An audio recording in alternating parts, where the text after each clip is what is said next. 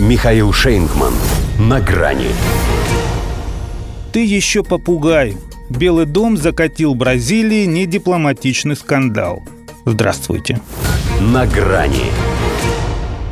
Конечно, они обиделись.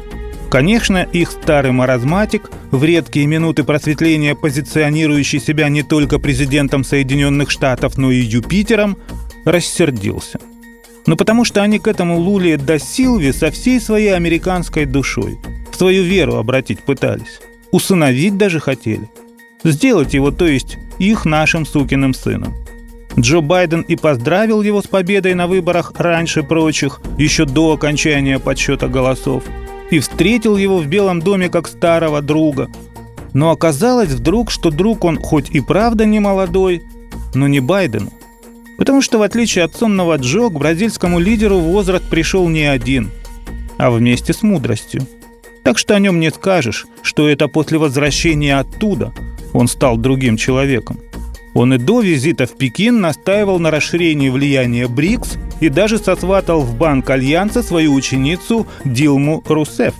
Гегемонию доллара опять же подвергал не просто сомнению, а астракизму, предлагая систему расчетов в национальных деньгах для затравки, а в перспективе выход на новую мировую валюту. И это еще перед вылетом в Поднебесную он заявил, что США необходимо прекратить подогревать украинский конфликт и начать говорить о мире. Ну и кто он после этого? Уже по возвращению Лулы до Силвы от Си Цзиньпина возмущенно задались вопросом в Вашингтоне.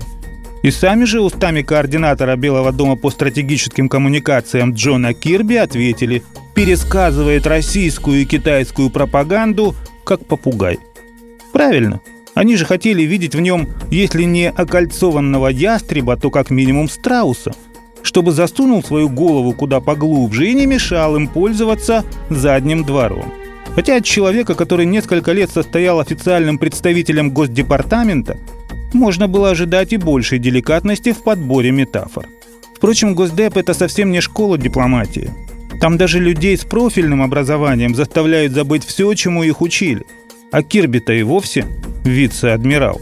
Моряк, спички, бряк. Ему сказать, как в воду, звукнуть.